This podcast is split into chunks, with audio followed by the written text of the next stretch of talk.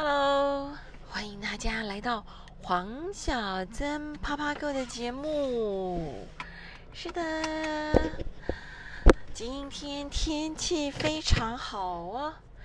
今天我们来聊聊当老板的那些事好了。对，我相信每个人都有当老板的梦，我也一样。对，我也当过老板，自己当过老板。继从美国游学回来之后呢，我就一直在想要做什么，因为那时候大概做了电子业已经做了十几年了，有有点累，然后想换个跑道试试看。事实上，在那个之前呢，我自己在刚刚开始工作的时候，就跟一个女孩子也有一起开过店。那时候是开那个茶茶艺馆，对那段时间呢，事实上茶艺馆还蛮盛行的。那我们开在哪里呢？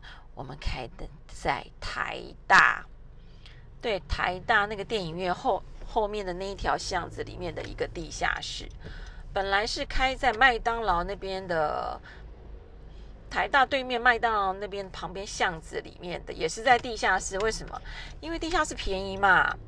那茶艺馆就是来喝茶聊天，那一堆同学那边那时候最最多人聚集，就一堆同学来，然后就是来看看书，呃，喝喝茶，嗑嗑瓜子、花生。然后蜜饯啦，然后吃个简餐啦，对。那那时候跟我一起开店的那个 partner 呢，是以前念书时候的一起工作的工读生，对。因为那时候我们老板开了好几家公司，然后每家公司呢都有那个自己的小妹，然后我们就是那种小妹联盟，没有啦，大概两三个小妹，然后就一起开了一家那个茶艺馆，在台大那附近。那他负责雇那个礼拜一到礼拜五，然后我负责呢雇礼拜六跟礼拜天哦，就是假日归归我，所以我以前很认啊，认真的啊。你看我礼拜一到礼拜五都在呃公司上班，然后礼拜六到礼拜天哦就就在茶艺馆那边顾店，那也大概是开了开了呃一两年吧。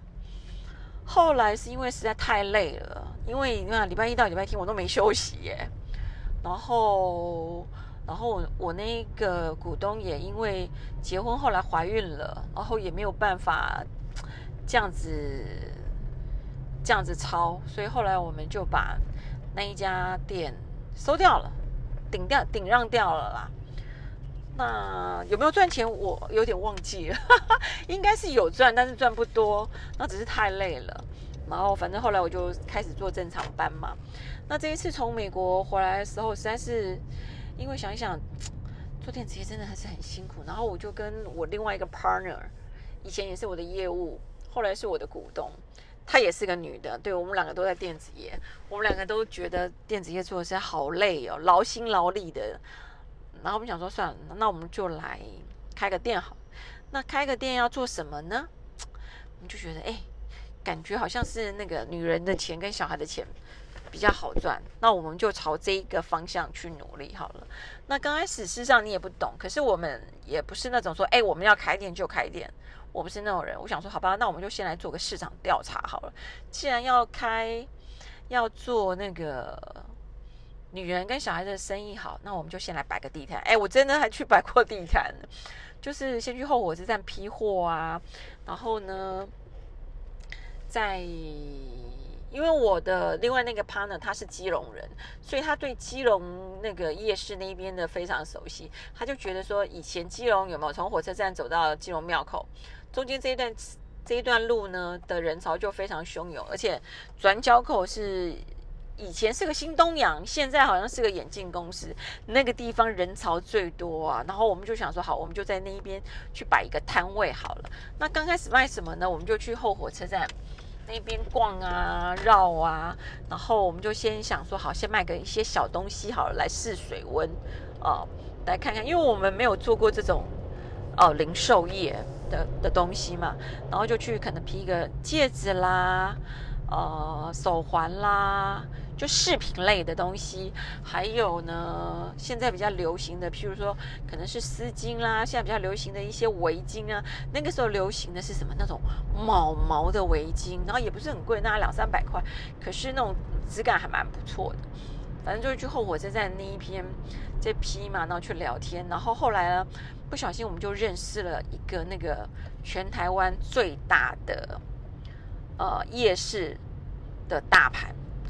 哦，他是专门在卖饰品的，然后他就有教，当然他有教我们啦，那给我们很多折扣。他觉得我们这两个这两个女生真的是太好玩了，好好的有工作不好好做，竟然要出来摆地摊开店。他觉得这两个人真太有趣了，所以他就对我们很好，然后然后呢教我们很多的技巧。那因为我们准备就是要开一家店，可能就会要会准备要卖饰品啊，还有女人的东西，那就是保养品、化妆品啦，那这些东西，所以呃晚上摆地摊呢，白天我还去上去上课，因为我觉得做什么事情都要专业。那你如果我未来的朝向是朝向这一个方向去努力的话，我应该要朝这一方向的专业的东西去。加强，所以我就去上了那个，嗯，哎，美容的补习班。对，因为还是要考丙级执照哦。因为我想，你起码开家店面，你有一个丙级执照，会让人家比较幸福一点嘛。所以我白天呢就去补习班，边补习边上课，然后准备考试，然后晚上呢就去摆地摊，然后等到大概考上个三个月，应该有三个月的课程吧，就去考。丙级，丙级执照。我跟我另外一个 partner，我们两个人都是有丙级美容师执照的哦。考上之后呢，呃，因为我有固定的那个，以前都有固定在一个地方做脸嘛。因为我想说，我要做那种卖一些保养品、化妆品的东西的话，我还是会呃要学会一些销售的技巧啦，还有怎么帮人家做脸呢？做脸做，因为我们都已经想好了规划，就是说我开这家店，那如果有些会员他可能买满到多少，我可能会免免费帮他做脸一次啊，还有烫睫毛啊什么，你一定要有一些优惠活动嘛。反正这一些 idea 呢，在开店之前呢，我们都会先规划好。第一个，规划你要卖一些什么样的产品；第二个，你的促销活动要怎么去做；你店面要找在哪里，你要找什么样的品牌。哦。那我就先去，我有跟我之前在固定在做脸的那个美容院的老板，我跟他很熟嘛。我说，哎，我可不可以来你这边实习一下？因为我也想要自己开店。我说，哎，不要钱没有关系，你就来让我实习个可能一个月的时间，让我知道你们的流程是怎么样，然后有些流程大概的 run 法是怎么样。我说我只要了解一下，我就去那个美容院哦，免费哦，他。就教我很多东西，我这边待了一个多月之后，然后就要开始找你要卖些什么东西啊？你要卖的是什么品牌啊？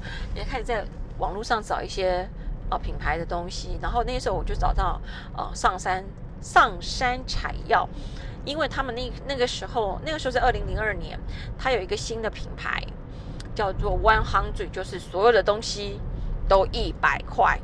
现在还有没有这个品牌我不晓得，但是上山采药这一个品牌在当时已经做了一段时间，然后大概是中等价位，它也有高，它的品牌认呃品牌的定位定位的非常清楚，它上山采药是一个中中价位的产品，那它的低价位的产品就是一个 one hundred 的产品，那里面的产品全部都是所有的东西都是一百块。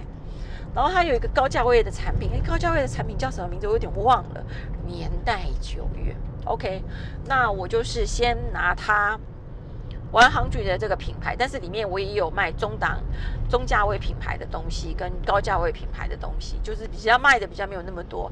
你要先定位清楚嘛，因为那个时候最重要的是吸引客源啊，客户愿意来最重要。那客户为什么愿意来？一定是先从你的低价位产品觉得这个东西没有问题，再慢慢慢慢慢慢的用一些销售技巧啦，或者是呃专业啦、诚意啦感动客户，他才会越买越贵的东西嘛。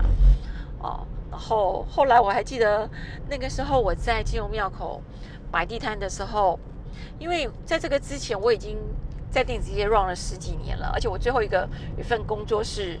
在去游学之前的工作，我是已经做到一个公司的主管阶级了嘛。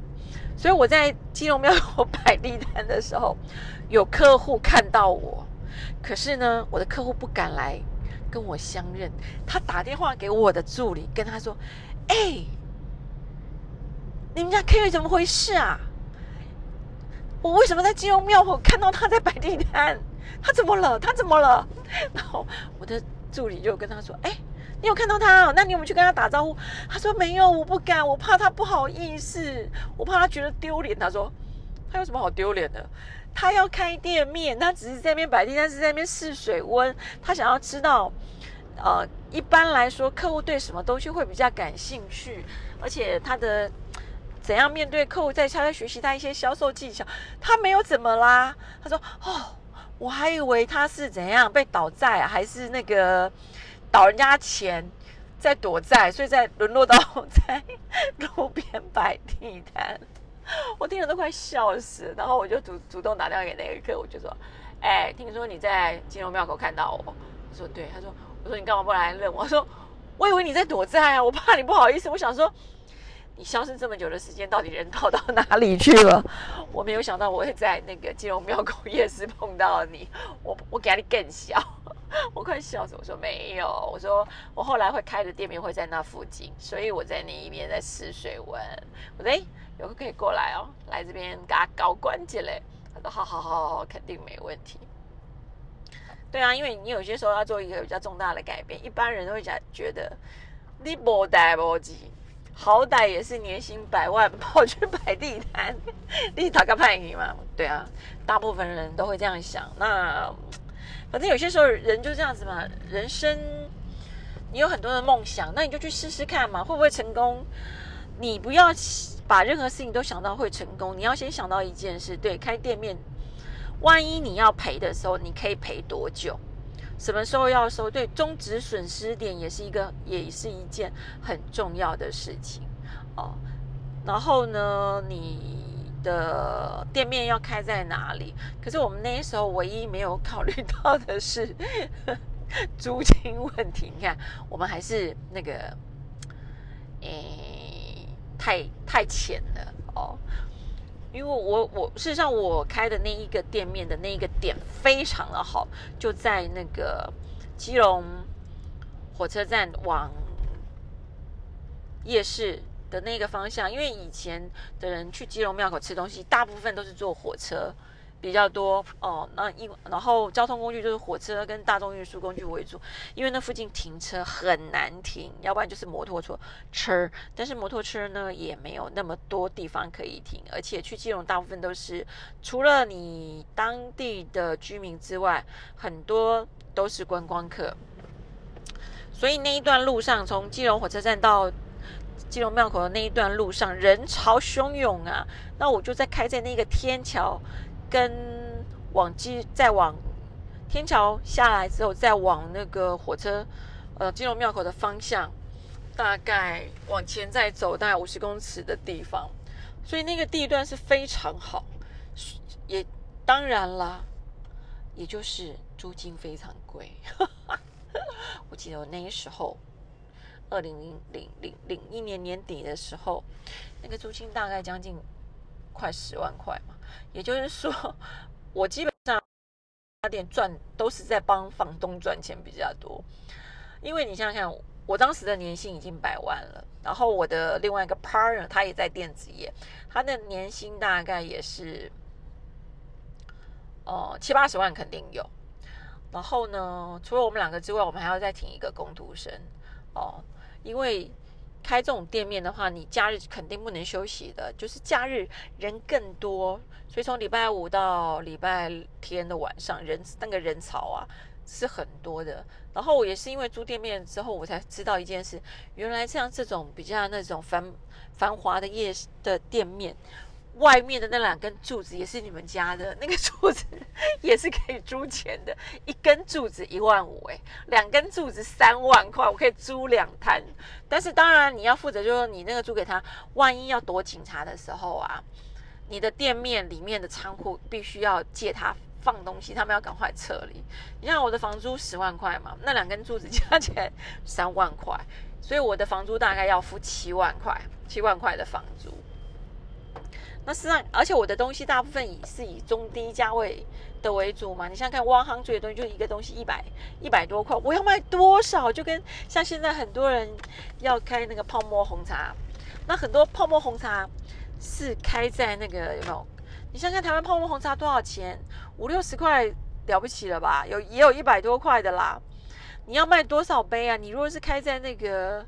呃，威风广场啊，信义计划区那些百货公司，对那些百货公司，现在二楼也也是有那个泡沫红茶店，我都在想说，我靠，你到底要卖多少啊？那时候，诶，比较没有成，不是成本概念，就是对租金这种概念比较比较傻了一点点。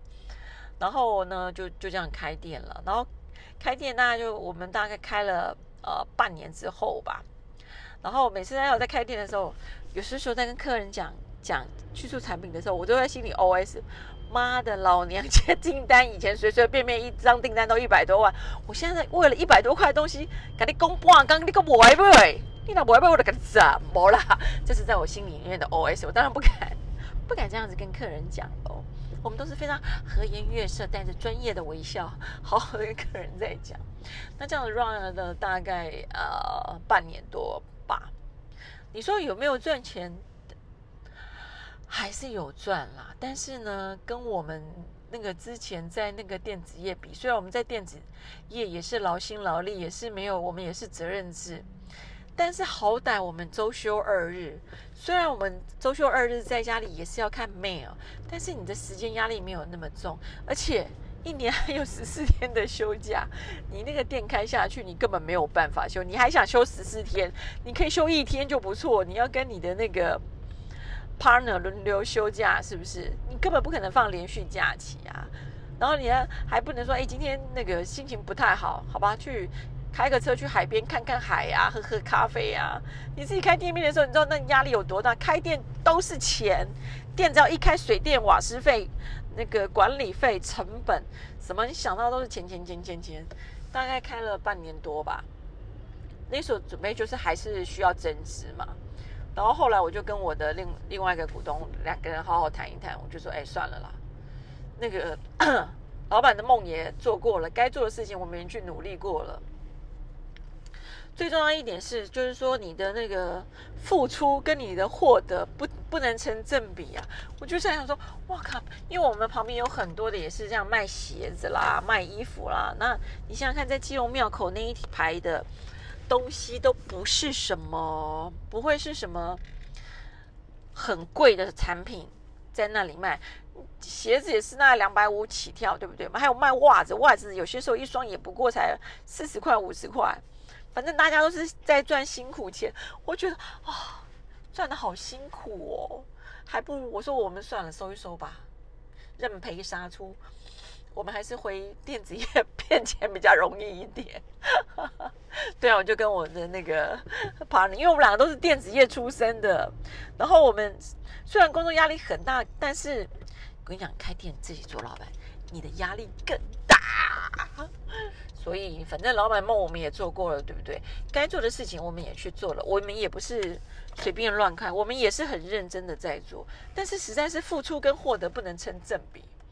所以呢，大概开了半年之后，我就收拾起我的老板梦，还是乖乖回电子业打工比较实在一点，是不是？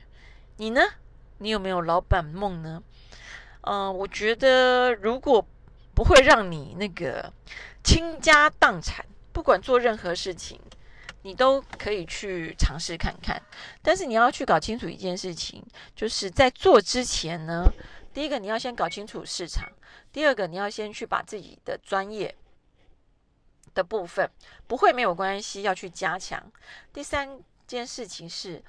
你要找对合伙人很重要，因为后来我们虽然说把店面 close 掉了，可是我跟我的 partner 依旧是最好的朋友。然后再来就是你要懂得终止损失点，做了之后你去努力，你把所有的可能性、所有的什么促销方案啊，能努力的什么的都努力过后，然后你去算你的呃获利率、你的付出跟你的收获。能不能成正比？如果不行，真的没有办法，你该做的努力都已经做，那就认命吧，认命。然后呢，认赔杀出，然后终止损失点。哦，如果我当时继续再投下去的时候，哦，那可能会再再投个一百万、两百，就反正钱就是这样子一直跌跌跌跌上去。但是你的获得收获率会一定会有获利嘛？但是你的获利率跟你的付出能不能成正比？如果不能正比的话，就表示这一行不适合 再做下去，我们就让给别人去做。所以。所以有些时候去看有新店开幕，或者是有年轻人愿意创业的话，我都会还蛮鼓励。就是说很多事情你没有去试过，你永远不知道你行不行，或者是你会不会成成功。然后呢，你就会一辈子活在那个懊恼里：为什么我当初不去做？为什么我当初呃犹豫不决？可是当你去做的时候，哎，之后你就会想想：哇，还好当初有做了，不然你们。等到你那三四十几岁、五十几岁的时候啊，你要去再去重新再做老板，你付出的成本、还有心血、还有劳力，呃，可能会更大。而且你你也知道，年纪越大越爱面子。我们那时候年纪小，也没有 三十几岁，觉得面子、面子、面子有什么用？面子又不能当饭吃，对不对？然后，所以我觉得很多事情就是趁早哦。去做，然后呢，呃，不要做到倾家荡产，也不要借钱来做。有多少钱我们就做多少事。那如果觉得苗头不对，那就赶快撤啊，换个方向啊，赶快朝另外一个地方去努力。对，是不是啊？每个人都有老板梦，你的老板梦是什么呢？你去做了没有？你成功还是失败呢？欢迎大家来到。我的留言板跟我一起分享哦。好啦，今天就先讲到这里。黄小珍啪啪 Go，我们下次见，拜拜。我的老板梦也拜拜喽。对我从此以后再也不会想做老板了。我们下次见喽。